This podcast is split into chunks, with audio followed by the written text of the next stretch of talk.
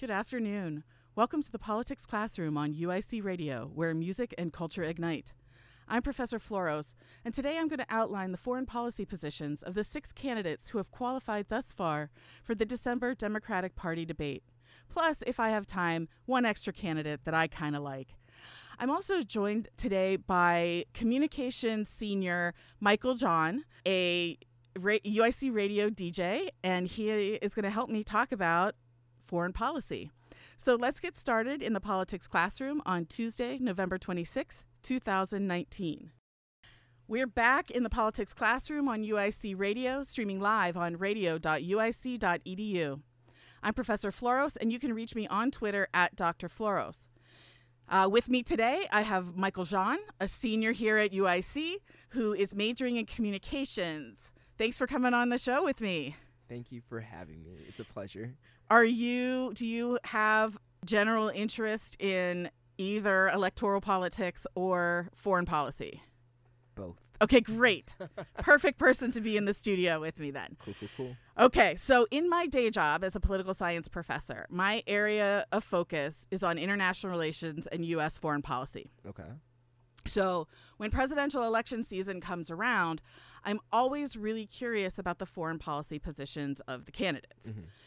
And I tell my students that the foreign policy decisions of the United States have consequences far beyond our shores. And I spoke about this on my show a couple of weeks ago as well.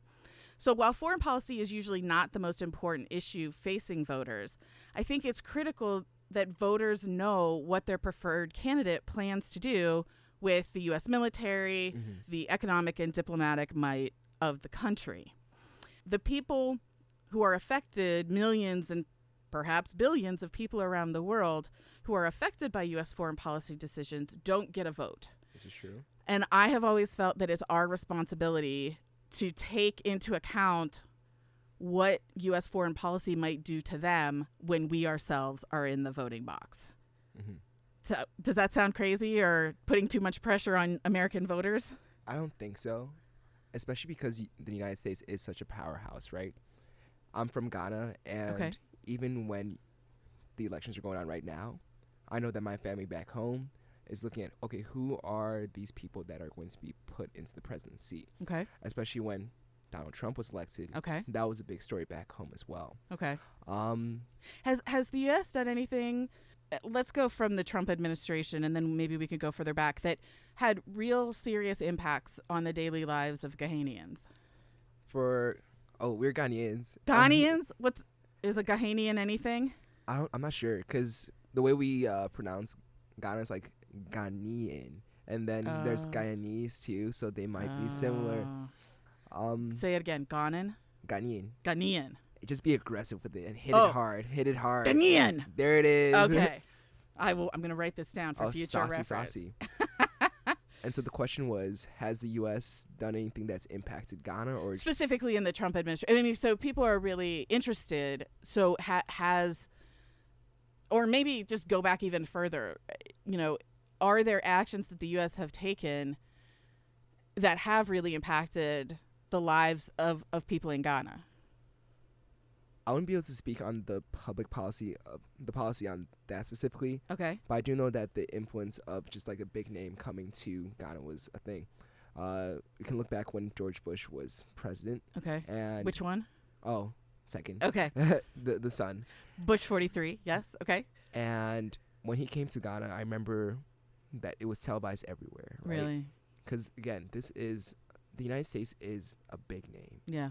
And people recognize that name like that. Mm-hmm. Especially if you go back home, and I have a, an American passport. People are like, "Oh, he's American. Let's." Tr-. There's that feeling of like I'm being treated better. Ooh. It is. It's a thing. Yeah. Um. But the influence that the U.S. has is very large. Mm-hmm. And did again, Obama go to Ghana? Obama did go to Ghana. We okay. have a highway named after Obama. Oh wow! And George Bush. So that's what I'm saying. Yeah. Because of their visit to Ghana, and even when the royal family comes from England and visits Ghana, sure. there's a big deal about it because they're like it's acknowledging that Ghana is its own state, mm-hmm. that we are a country of importance, right? Mm-hmm. Um, with Trump, he hasn't been to Ghana. I don't know. He has not. Has he been to? I don't think he's been to Africa at all. I'm not too sure about that yeah, one. Okay.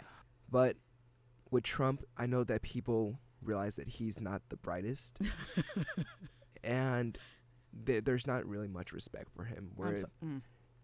And that, is that bad for the view of America? I mean, do do do people think about America differently based on their impressions of the president? Yes, mm.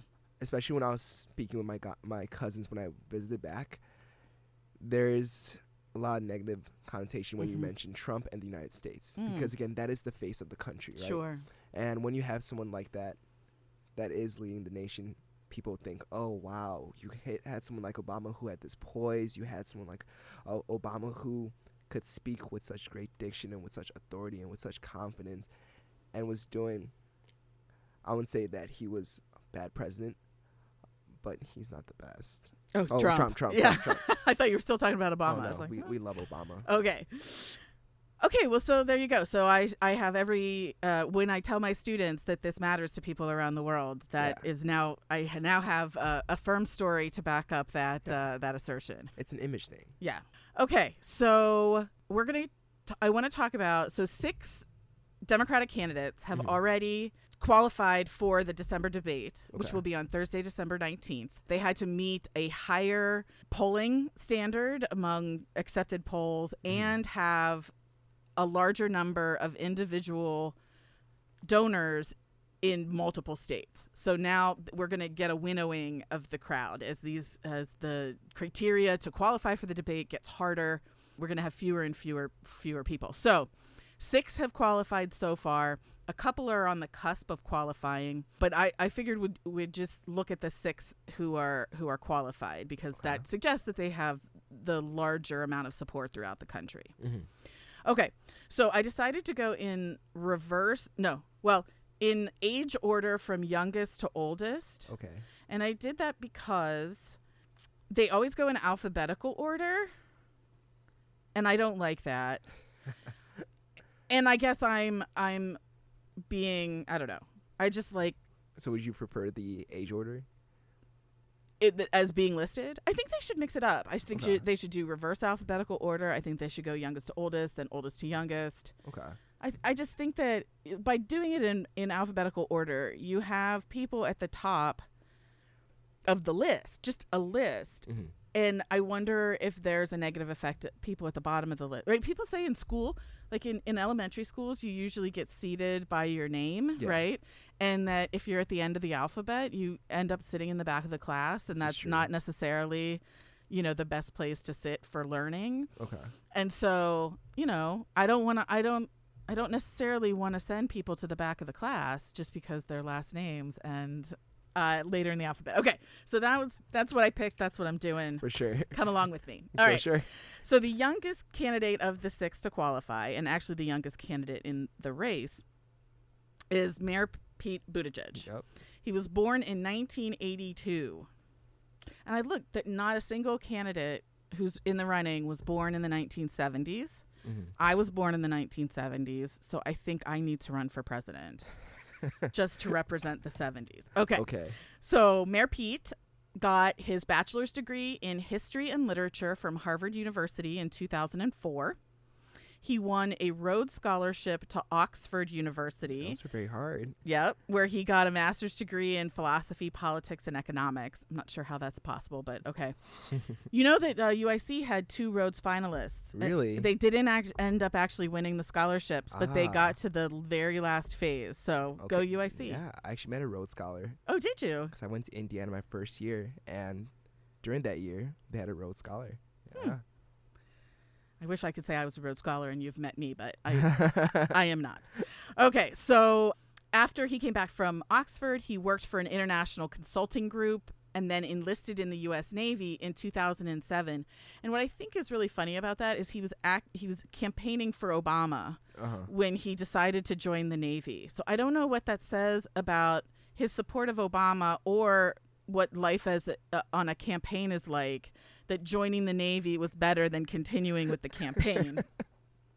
okay, while he was in the Navy, he became a naval intelligence officer, and he served in the U.S. Navy Reserves from 2009 to 2017.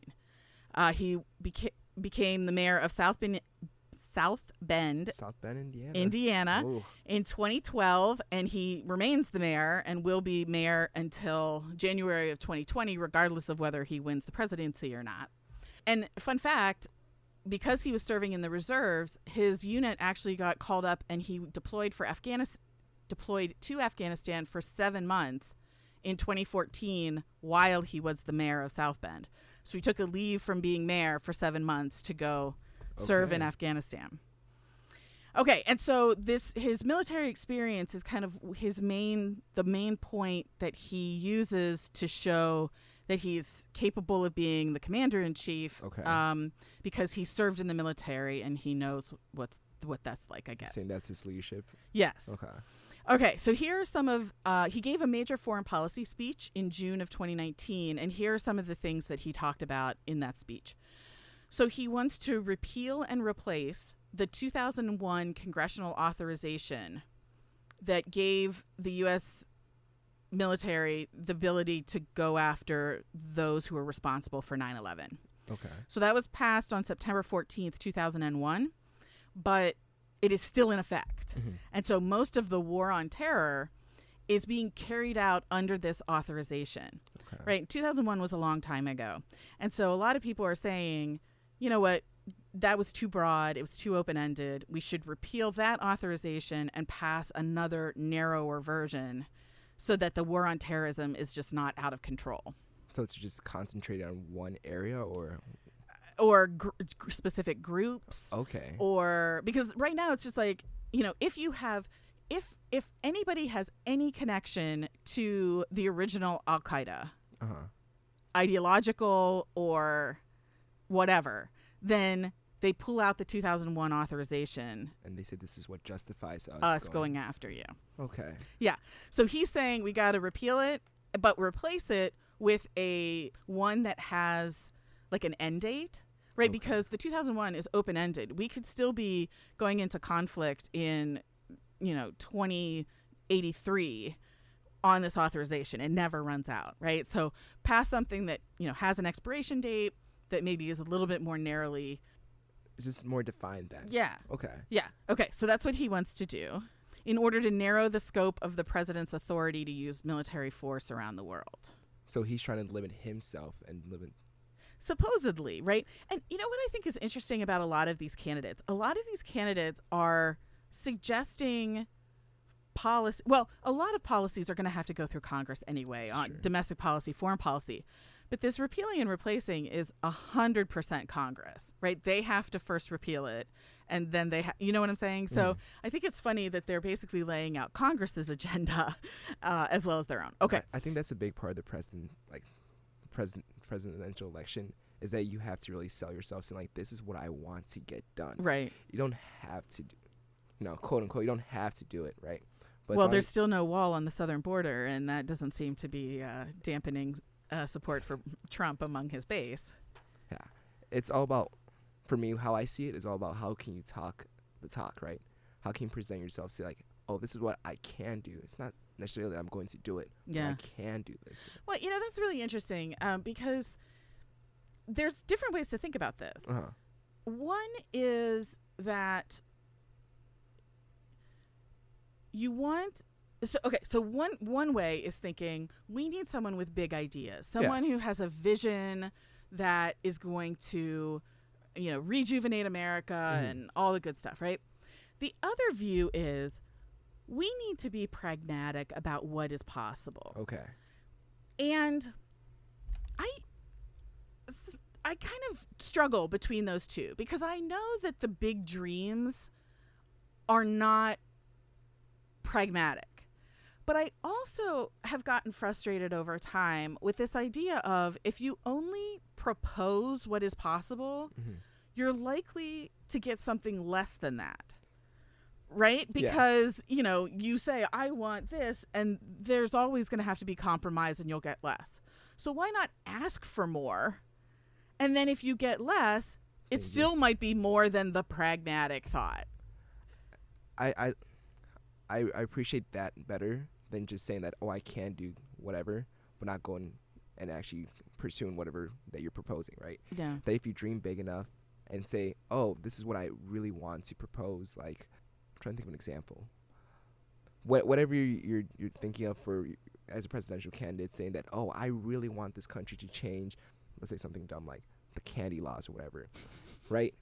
And you say, "Hey, uh, what's his name's now in the race? Bloomberg. He might change candy laws, oh, right? The mayor. He's New coming after your big gulp. Man's, this man. All right, we're we're not, we're, not, we're getting too far out, out of field. But so anyhow, so so Buttigieg, I think, is more on the let's only propose what's pragmatic. Mm. Um, some of the other folks, Sanders, Warren, are more the let's dream big. Yeah. Okay. I, I mess with that more. You you're down with that? Yeah, because then you they real I think they do realize like, oh, I'm not gonna get this thing. Of course, they're not gonna say that out loud. Right, sure. It's an image thing, Yeah. but they know. I think they've been in in power for a long time. They know. Oh, how can we sell ourselves as presidential candidates? Yeah. All right. So, uh, more things that Mayor Pete stands for. He wants to com- recommit the U.S. to the Iran nuclear deal. He wants to withhold some, not all, of U.S. taxpayer money from Israel Mhm. if it annexes parts of the West Bank. It, uh, he wants to rejoin the Paris Climate Accord and increase investment in renewable technologies to reverse environmental degradation. Sure. Okay. Those are his main points. Yeah. Okay. This man sounds wholesome. He's, yes, very Midwestern charm. Okay. the next youngest Mm-hmm. is Kamala Harris. She was born in 1964. I mean, Aunt Kamala Harris. Have you been seeing those? What's that? People have been calling her Auntie uh, Kamala Harris or Why? Aunt. It's just her image thing. It's like she's um. Because she doesn't have kids? No, it's like the. it's like the cool aunt joke, you know. Okay. She's the cool aunt. All right. Well, I hope that I'm a cool aunt, but okay. Anyhow, so Kamala got a bachelor's degree in political science and economics from Howard University mm-hmm. in 1986. She got her, her JD, her law degree, in 1989 from the University of California Hastings College of Law in San Francisco. She worked as a prosecutor in San Francisco before becoming the San Francisco Attorney General, and she served in that role from 2004 to 2011. She was then elected to be the Attorney General of California, where she served from 2011 to 2017.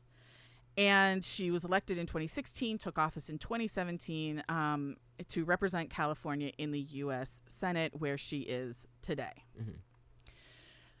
Okay, so her main policy positions include investing in America's critical relationships and alliances, such as NATO, the United Nations, the World Trade Organization, and with key partners like Japan, India, Mexico, and Korea. And she thinks the U.S. is most effective in the world when it's working in coordination with its friends and allies. So I have beef with NATO and a lot of NGOs. Okay, well, NATO and, and NGO are not the same thing. Okay. So NATO is an intergovernmental organization, Uh huh. which is so the the members of it are states. Mm-hmm. An NGO is a non-governmental organization, and so the members of the NGO are people, individuals. So there's there's separation there then. Yes. So Okay. so NATO when NATO gets together and make decisions, it's all people representing uh, countries. Okay. And when NGOs get together, they are, you know, basically doing what their donors want them to do and what the mission statement of their organization is. Okay. Would the World Bank count as an NGO then? No, the World Bank is inter- is like NATO. It's an inter- it's I call it an IO. Some people call it an IGO, an intergovernmental organization. okay. So so NATO, World Bank, IMF, the UN, the Mhm. African Union, um, ECOWAS. These are intergovernmental organizations. Okay. Things like Amnesty International, Doctors Without Borders, Those. uh, American Red Cross. Those are NGOs. okay. Okay, so which is your beef with? NGOs. NGOs. Okay. NGOs. My whole thing is the authority, right? It's like who's like who's in charge, like who's Mm. really in charge. Yeah. That's all. yeah. That's all my beef on it. Okay, maybe we'll I'll, we'll we'll have another show next semester where we can go into that. That's because that sounds interesting. All right, so you know, work work better with our friends and allies. Engage, be engaged in the world. So she doesn't want to withdraw from the world. She wants to be engaged in the world. Okay. It's all about globalism, you know? Yeah. She wants to re enter the Paris Climate Agreement and make climate cooperation a key diplomatic priority for the United States. It's a, it's a sensible choice, you know? Okay. and she believes that values should form the center of U.S. foreign policy, and these values include thoughtfulness and measured leadership, the use of diplomacy and development in addition to defense, a commitment to human rights and pursuing peace, and respect for our veterans and service members. Okay. The first one, thoughtfulness. I think that's part of its thought, it basically thoughtful and measured leadership.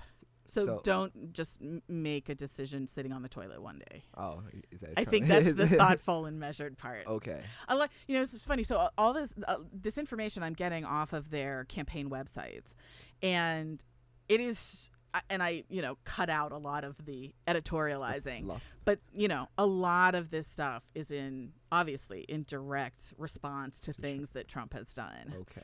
Yeah. Okay. So more Kamala Harris. She wants to end the wars in Afghanistan and Iraq and long military engagement in places like Syria, but do these responsibly and not precipitously or just decide one day we're going to leave and then leave immediately, right? Mm. So end the wars, but be responsible about how we end them. So get you know suggestions from the people around you, not just making it a decision yourself. Right. Uh-huh. Well, that's about process. Uh huh. If you have an opening in your schedule, I teach American foreign policy in the spring semester.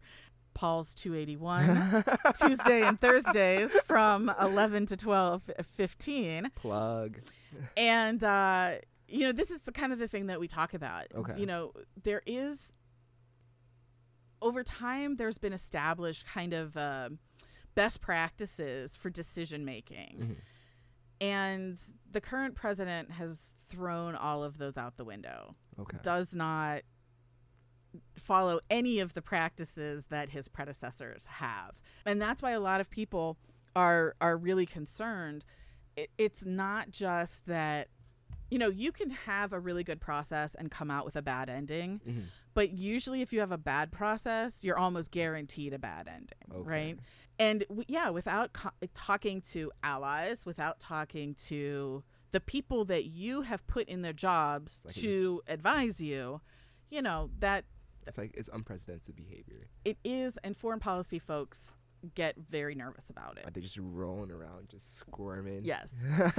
You know, a large contingent of the Never Trumpers were part of the the foreign policy establishment. That's why he has such a hard time like filling posts in the State Department and the Defense Department no is because the typical people who would serve in Republican administra- Republican administrations like signed their le- their name to a Never Trump so declaration. So they'll never work with him or never work in his cabinet. Well, they said he should never be president. So this Oh, goes before the election. And so he, and that's what he keeps talking about all these people who are um, testifying at the impeachment inquiry Mhm. that that they're never Trumpers. That's kind of the title for people who have been against him since From before the, beginning. election. Oh, yeah. that's interesting. I never knew about that. Yeah, but so a lot of people who have typically served in Republican in the foreign policy part of Republican administrations were made up a large group of these people who Oh. said this guy should never be president, and so he's never going to hire them. So all the people with experience, Are saying no. Well, they're not even being asked because they Oh. said this guy shouldn't have been president in the first place. Wow. And they may they probably they maybe they would say no because they they don't think he should be president. Okay, more Kamala, and then we're going to take a break. So she she wants to reinvigorate the diplomatic corps in the State Department. She has an unshakable support for Israel, but she thinks that, that uh, the world needs to work toward a two-state solution. So I'm not quite sure how those two things, an unshakable support and the two-state solution, work very well. Because there's deep beef. Deep There- beef. there's historic. Well, not only not only that though, but the thing is is that you know, Israel's in the power position and the only person who can probably quote unquote force an Israeli government to open serious negotiations with the Palestinians is the American president. And not this Amer- but an American president, right? And and maybe not even that. That might be out the window. And so you know, and this is what Obama started to do. He started to like there was a vote in the General Assembly that the United States didn't block and that was seen as this great betrayal, but it was a it was condemning settlements. You know, but Obama I think was trying to send the message like you cannot get away with everything. Mm-hmm. We are not going to stand for this and then time ran out the clock time ran off the clock before anything else could happen.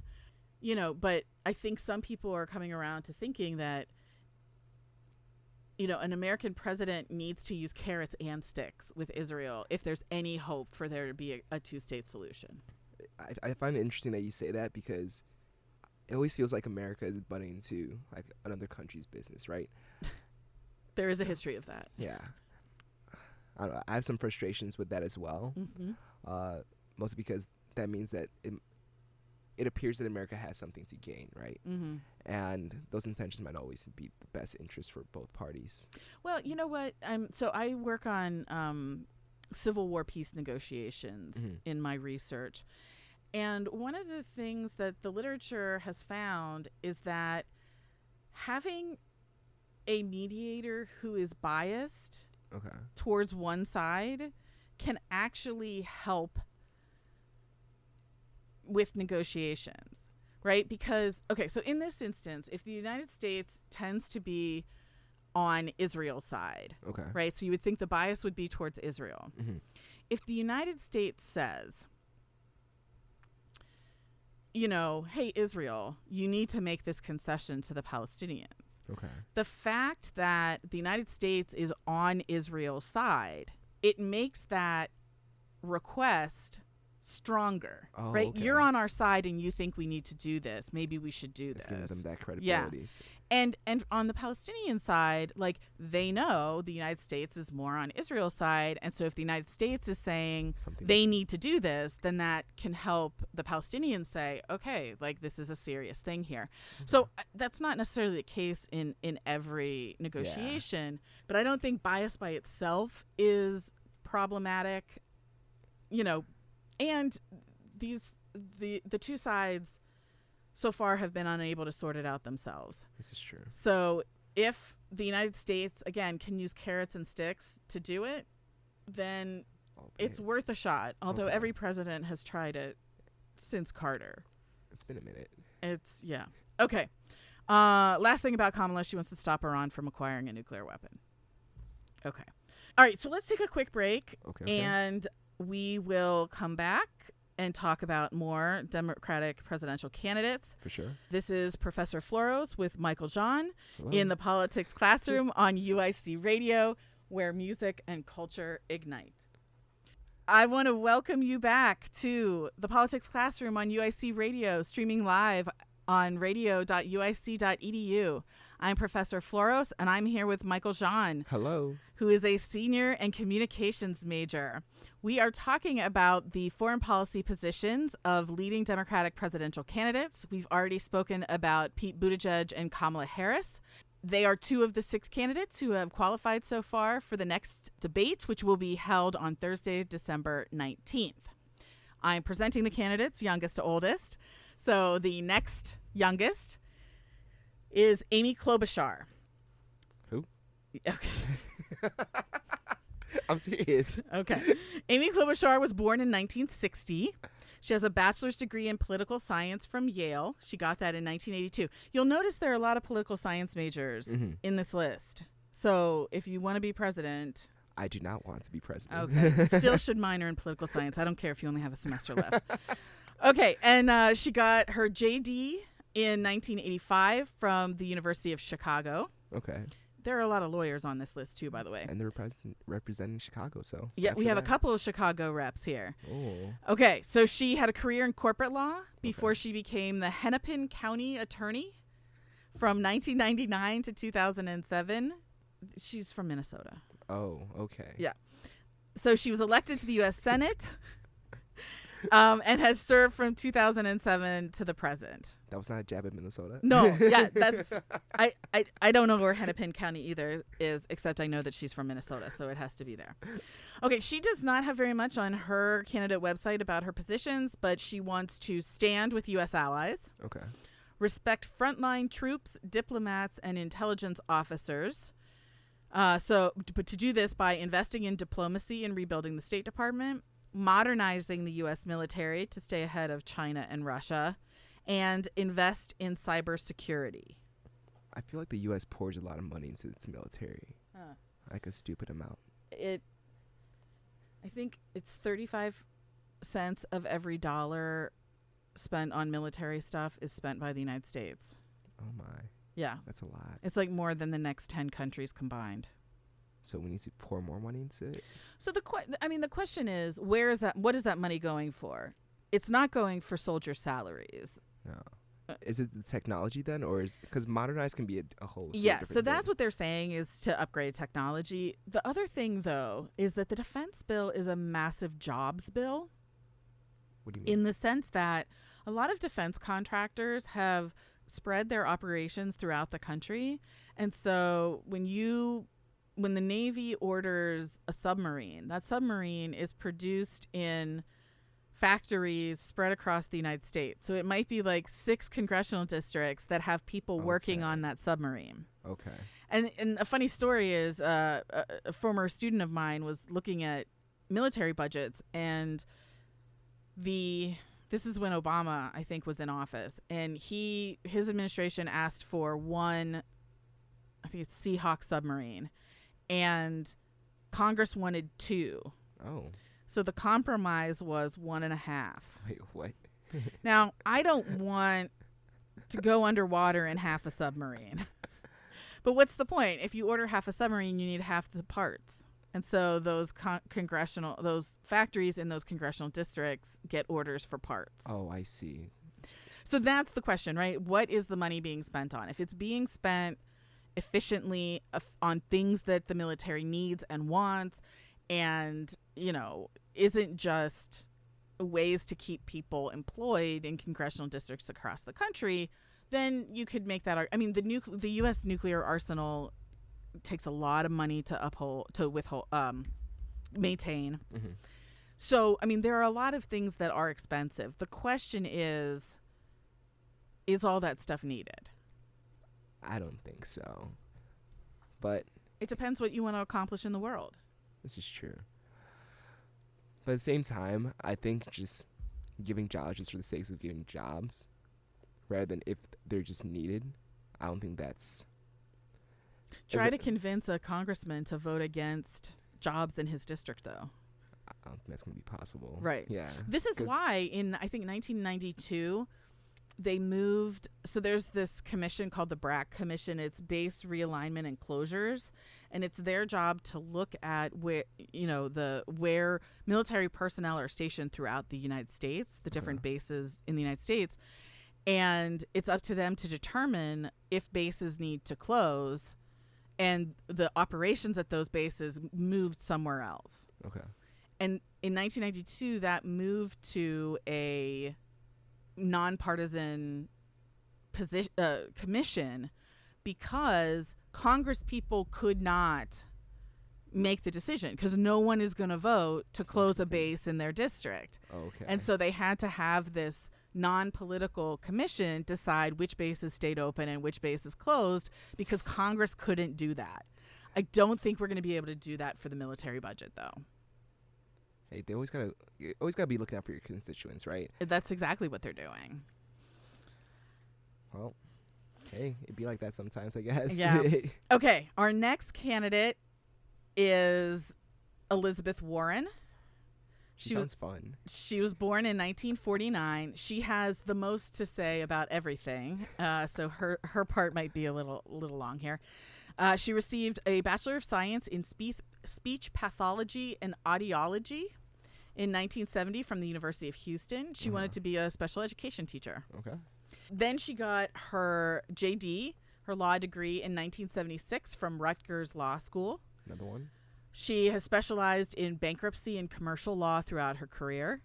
She's been a professor at various universities and law or various law schools, including Rutgers Law School, University of Houston Law School, University of Texas Law School, University of Pennsylvania, and most recently Harvard, where she uh, was on the faculty until 2003, at which point she became the U.S. Senator from Massachusetts. That's okay. A, that's a big CV. Yes. And we could talk about controversies with that CV, but oh. we're not going to do oh. it because we're talking foreign policy. Darn it! All right, so here's here's here's the summary of of her position. So she wants to leverage all the tools of national power, not just military might. Foreign policy should not be run exclusively by the Pentagon, the Department of Defense. She wants to reinvest in diplomacy and recommit to multilateralism. She wants to stand with partners and allies to advance shared interests. She wants to push back on disinformation and other efforts to undermine free and open societies and invest in new technologies and solutions to new global challenges from cybersecurity to climate change. So that's kind of the general. Okay. And then I have two pages of more specifics. Oh. Because you know that like the informal slogan of the Warren campaign is I've got a plan for that right? and so everything is is very detailed. So I'll just I'll I'll summarize. She wants to bring the troops home from these foreign entanglements, ban defense contractors from hiring senior DoD officials, and require contractors to identify who works for them who used to work for the Department of Defense. Oh, okay. She wants to ban all senior defense officials from owning or trading stock in any of the defense contractors, right? She wants to make it illegal for former national security officials to work for and get paid by foreign governments. Okay. And defense contractors should provide more transparency on their lobbying activities, including who they who they meet with, what they're talking about, and what kind of information they're sharing. So she wants a lot of transparency with the Department of Defense. I mean, that's kind of her thing is uh-huh. that she wants she's she thinks that kind of big corporations and their political allies are robbing the American people. And you know that people talk about i mean president eisenhower back in the 50s warned against the military industrial complex right and it's this, this idea that defense contractors you know the the bureaucrats in the defense department that they're going to conspire to now there's been no proof that they've conspired to get the United States into any kind of war, but certainly to keep defense spending high. And and she has a lot of domestic policy programs and she thinks paying for those oh. part of that is going to come from having a smarter defense budget. I see. Okay. Yeah. I mean not totally, but that that's one of her things. Okay, in diplomacy, she wants to double the size of the foreign service and open new diplomatic posts in underserved areas. She wants to prioritize what the Foreign Service does. She wants to recruit a new generation of Foreign Service officers. She wants to establish a diplomatic equivalent of the ROTC program at universities. So I think that would actually be kind of cool. You would you would go to university and be in like the junior diplomat corps but would it be still in the United States or? Well, so you would do the university degree in the United States, but then one if you you know like after you're done with ROTC, you can become an officer in the military. Mm-hmm. I guess this would mean after you do the ROTC equivalent in the foreign in the um, diplomatic sense that you would be able to become a foreign service officer. Okay, I thought it meant like have the ROTC in a different country. No, no, no, no, no. So this is yeah. so this so she's saying like you know we have these ROTC for the military. Let's mm. have something like it for diplomats, okay. but get them started in college. And then uh, when they get ah. out of that program in college, they're ready to go off into the world and represent the United States. Okay. That's interesting. Yeah. Okay. She wants to double the size of the Peace Corps, increase funding for scholarships for critically important languages. So I I actually really like that. Okay. Um, because I think America has their education system kind of backwards, where we start uh, teaching students foreign languages in middle school. Yeah. But in Ghana, we started right in Yeah. elementary school, like Montessori school. We were learning English. Well, English was my first language, and then Ga, and then Twi, like some of the tribal languages Sure. around, and then you know colonialism, French as well. Right. Um, but yeah, we started really early on, Yeah. and so it was to stick. But when I came over here, nah. Yeah. No. So I think that's a really we good idea. that. Yeah, that's a really good idea. She also wants to increase. Uh, so the State Department has a commitment to making its foreign service foreign service officers look like America, mm-hmm. but and they've made progress on that. But there's still a lack of diversity in the diplomatic corps. So she wants to dedicate recruiting resources to applicants from HBCUs and other minority serving institutions, women's colleges, and community colleges. Mm-hmm. UIC is a minority serving institution, so that would be more resources for us. Mhm. Oh, and not let people buy their ambassadorships. Oh, really? That, that's a thing? Yeah. Wait, Have you been following this impeachment inquiry? it's been on every news channel, Yeah. and I turn it off. Oh. yeah. Okay, so one of the things is the guy who have you heard the name Gordon Sondland? I actually, have. Yeah. So he is the U.S. ambassador to the EU, and his qualifications for being the ambassador to the EU was that he gave a million dollars to the Trump inaugural committee. Oh, So he made a million dollar donation, and he was appointed ambassador to the European Union. Now, President Obama gave appoint uh, ambassadorships to donors. That's right. President Bush did. President Clinton did. This yeah. is not new with Trump, but Elizabeth Warren is saying, no, we're not doing this. but I thought that if you, that was just like kind of an assumed thing that if you ever worked with a presidential candidate, whether that's on the campaign, uh, I didn't know about the donor part, but I thought that if you did work with them, that it's kind of expected that you would get a position.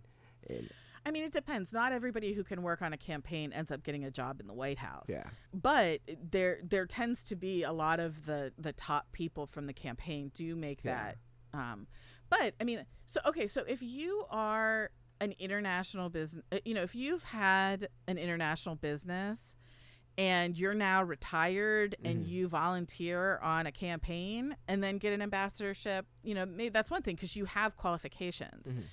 If you're a rich real estate developer Oh, who okay. gives a million bucks to the inaugural campaign and then like here go to one of our top allies in the world and represent US interests right so that's what they're Okay. you know and and so it's always this joke that career foreign service officers many of whom become ambassadors never become ambassadors to the UK France Italy these are all positions that are kind of reserved for rich donors Okay. so they become ambassadors to Ghana okay. Bolivia, Suriname, right? And you know, maybe so so this is the thing is that the people what Warren is saying is that the people who are representing the United States at the highest level Mhm. should actually be qualified to do so. Okay. Yeah, I'm, I'm with it. Okay. The last thing I want to say about her is her position on trade. She thinks that workers should be represented at the negotiating table when negotiating trade agreements. And she thinks that trade agreements should work to strengthen labor standards worldwide. And she also wants to uh, use antitrust law against powerful multinational corporations to make sure that they are not taking over the world. And she wants to make sure that businesses and wealthy people can't hide their money in international tax havens and therefore get out of paying U.S. taxes. that, that's a shot at Amazon right there. Well, and Microsoft and Google and, you know, you name it, Facebook. I mean, these are modern day monopolies. Yeah. And they sell your data. Okay. We're going to just keep going. Yeah. The next, our next person is Joe Biden, born in 1942, bachelor's degree in history and political science from the University of Delaware, a JD from Syracuse University Law School. He served on a county council. Then he represented Delaware in the U.S. Senate for 35 years. This man's been around. He's been around. He was vice president under President Obama for eight years. Mhm. And people talk about Joe Biden and his electability, but he has run for president twice before now mm-hmm. and was not successful in either of those runs. I feel like he feels really confident this one. You know, I, he I think he so one one note that I made mm-hmm. in my when I was watching the debate was that that Biden talks about like he's the one that Trump is scared of, right, with the whole inquiry thing. He's the one who has the most experience. He's mm-hmm. the one that can beat Trump. And you would think that that is a good argument. Mm-hmm. But he sounded so defeatist as oh, he was saying it. Like he doesn't have a lot of he doesn't engender a lot of enthusiasm. Okay. Right? So he's a guy with experience, but I don't know how many people are like super excited to vote for Biden. Oh, I can see that. You know? Yeah, I can see that. But he is leading in all of the nationwide polls so far, still. Really? Yeah, not in individual states, but nationwide. He's number one. He's at the, the, top. Okay. By, depending on the poll, four to 15 points. Okay. Yeah. Okay, Biden. He wants to repair relationships with allies and stand up to, and I quote, strong men and thugs oh, on the global stage. and he wants to rally with allies to meet the world's changes. He, the United States needs to reclaim its long-standing position as a, the moral and economic leader of the world. He wants to fight for American values, which are inclusivity, tolerance, diversity, respect for the rule of law, freedom of speech, freedom of the press, and freedom of religion. Okay. Reaffirm and reform the alliances and institute. Oh, he's talking a lot about alliances and invest in and strengthen all elements of U.S. power military, diplomacy, economic, education, science, and technology. Oh, he just covered all his bases. Right. Modernize the military and only deploy American troops when it is in the U.S.'s vital national security interest. That's like. He, he's just trying to cover. I feel I feel like this goes back to the point of like, oh, I'm gonna dream big and then not, not. What I'm trying to say. He's gonna he's gonna try and dream big, but not fulfill all his promises. See, I yeah. don't. I disagree with that. I don't think this is a dream big. I really? think this is, you know. For me, it seems like he's saying, oh, "I'm going to do this for defense. I'm going to give you a little bit for education. I'm going to give you a little bit for whatever." Sure, and but I mean, I think what he's saying is like we need to go back to what we used to do. Okay. That's what this sounds like to me. Okay. We need to go back to what we were normally doing and just be better at it because we know we can do that. And we're not gonna. I don't know. All right, our final, our final candidate that we're going to talk about, and I'm sorry we're not going to get to Cory Booker today, even though I love him. He's not my top person, but I still he somehow inspires me. Okay. But here's our other Chicago connection. Bernie, Bernie Sanders, Sanders, born in 1941. He has a bachelor's degree in political science I from the University of Chicago. The University of Chicago. So both he and Amy Klobuchar have degrees. He has his bachelor's degree from Chicago. She has her JD from Chicago. Mm. So after college, he held a variety of jobs, including carpenter, writer, and filmmaker. He has to make the bills. Yep. Yeah. He was the mayor of Burlington, Vermont, Vermont only has one seat in the House of Representatives. He held that seat for because a while. There's no one in Vermont. That's right. he has been the U.S. Senator from Vermont since 2007, and he ran unsuccessfully for president in 2016. I also want to point out that Bernie Sanders is actually not a Democrat. He's like he's an independent yeah. who describes himself as a socialist, though he d- caucuses with the Democrats in the Senate. So why in both 2016 and 2020 he is allowed to run in the Democratic primary, I'm not quite so sure. But because he's not a Democrat. But people want the Bernie. People want the Bernie. Let him run as a third party candidate. I don't know. Ah, uh, but then uh, I've beef with third party candidates too. Well, they tend to screw things up, right? For, yes. Although it, it, without a third party candidate, I don't think uh, Bill Clinton wins the '93 or '92 election. Oh, I wouldn't know. okay. All right. So his positions are the U.S. must lead the world in improving international cooperation in the fight against climate change, militarism, authoritarianism, and global inequality. He wants a foreign policy that focuses on democracy, human rights, diplomacy and peace, and economic fairness. He wants Congress to reassert its role in war making so that no president can wage unauthorized and unconstitutional interventions overseas. Okay. So that was kind of like Buttigieg. Same thing, and Congress needs to uh, reassert its authority over the use of force to responsibly end the wars in Afghanistan, Iraq, and Syria. He wants to end U.S. support for the Saudi led intervention in Yemen, which has created the world's worst humanitarian ca- ca- catastrophe. He wants to rejoin the Iran nuclear agreement and talk to Iran on a range of other issues and work with pro democracy forces around the world to build societies that work for and protect all people.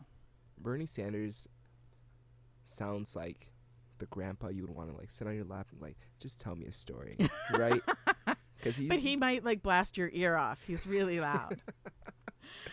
yeah, so that's kind of there's not a whole lot of like if we brought in Tulsi Gabbard into this list, like she has a very different idea of how U.S. foreign policy sh- should run. She does not think that the way that the U.S. has conducted foreign policy is appropriate. She basically wants to blow up the whole foreign policy system and and start again. She's also been accused of being a Russian agent. So I oh. don't I you know, I don't know about that, but uh, she definitely, and it's certainly in the November de- debate, she was talking very seriously about how, you know, the way foreign policy is run in the United States is problematic and needs to be kind of blown up figuratively. Is she a presidential candidate? She is. Oh. She's from Hawaii. Hawaii. Hawaii. Oh, I've not heard her name. My goodness. Come on, you need to when they're talking about politics on TV, you got to keep the TV on. Nah, when it so I enter in the WGN station, and whenever they have the impeachment things going on, I just bring it down because it was going on for a solid week, two weeks. Oh, it's still going on. Oh my goodness. The Judiciary Committee is now going to call witnesses. So we had we had the Intelligence Committee have all those witnesses. Then they're going to give a report to the Judiciary Committee, whose job it is to actually write the articles of impeachment. So the Judiciary Committee is also calling witnesses. When does this end? Well, the expect I mean, they keep saying that they're going to have the articles of impeachment to the Senate or to vote on by Christmas. But then but then the trial if they vote yes to impeach, then there's going to be a trial in the Senate which will last at least 2 weeks. This is frustrating. This is democracy. This is democracy in action. It's constitutionally provisioned. Okay. Yes. Michael. Yes. I've very much enjoyed talking to you today. And I very much enjoyed being on the show. Fantastic. We are out of time. Are we? We are, and we're probably running into our colleagues' show as well. So I'm going to have to wrap up today. I want to thank everyone for joining me in the politics classroom.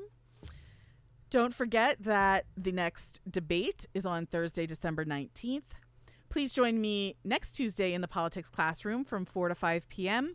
when I will talk with UIC history professor Laura Hostetler, who is a China expert, and we're going to talk about a whole slew of topics relating to China's place in the world. So, as always, if there are any topics you'd like me to cover in future episodes, please send me a message on Twitter at Dr. Floros. You've been listening to the Politics Classroom on UIC Radio, where music and culture ignite. ignite. That's all I've got for this week. I'm Professor Floros. Class dismissed.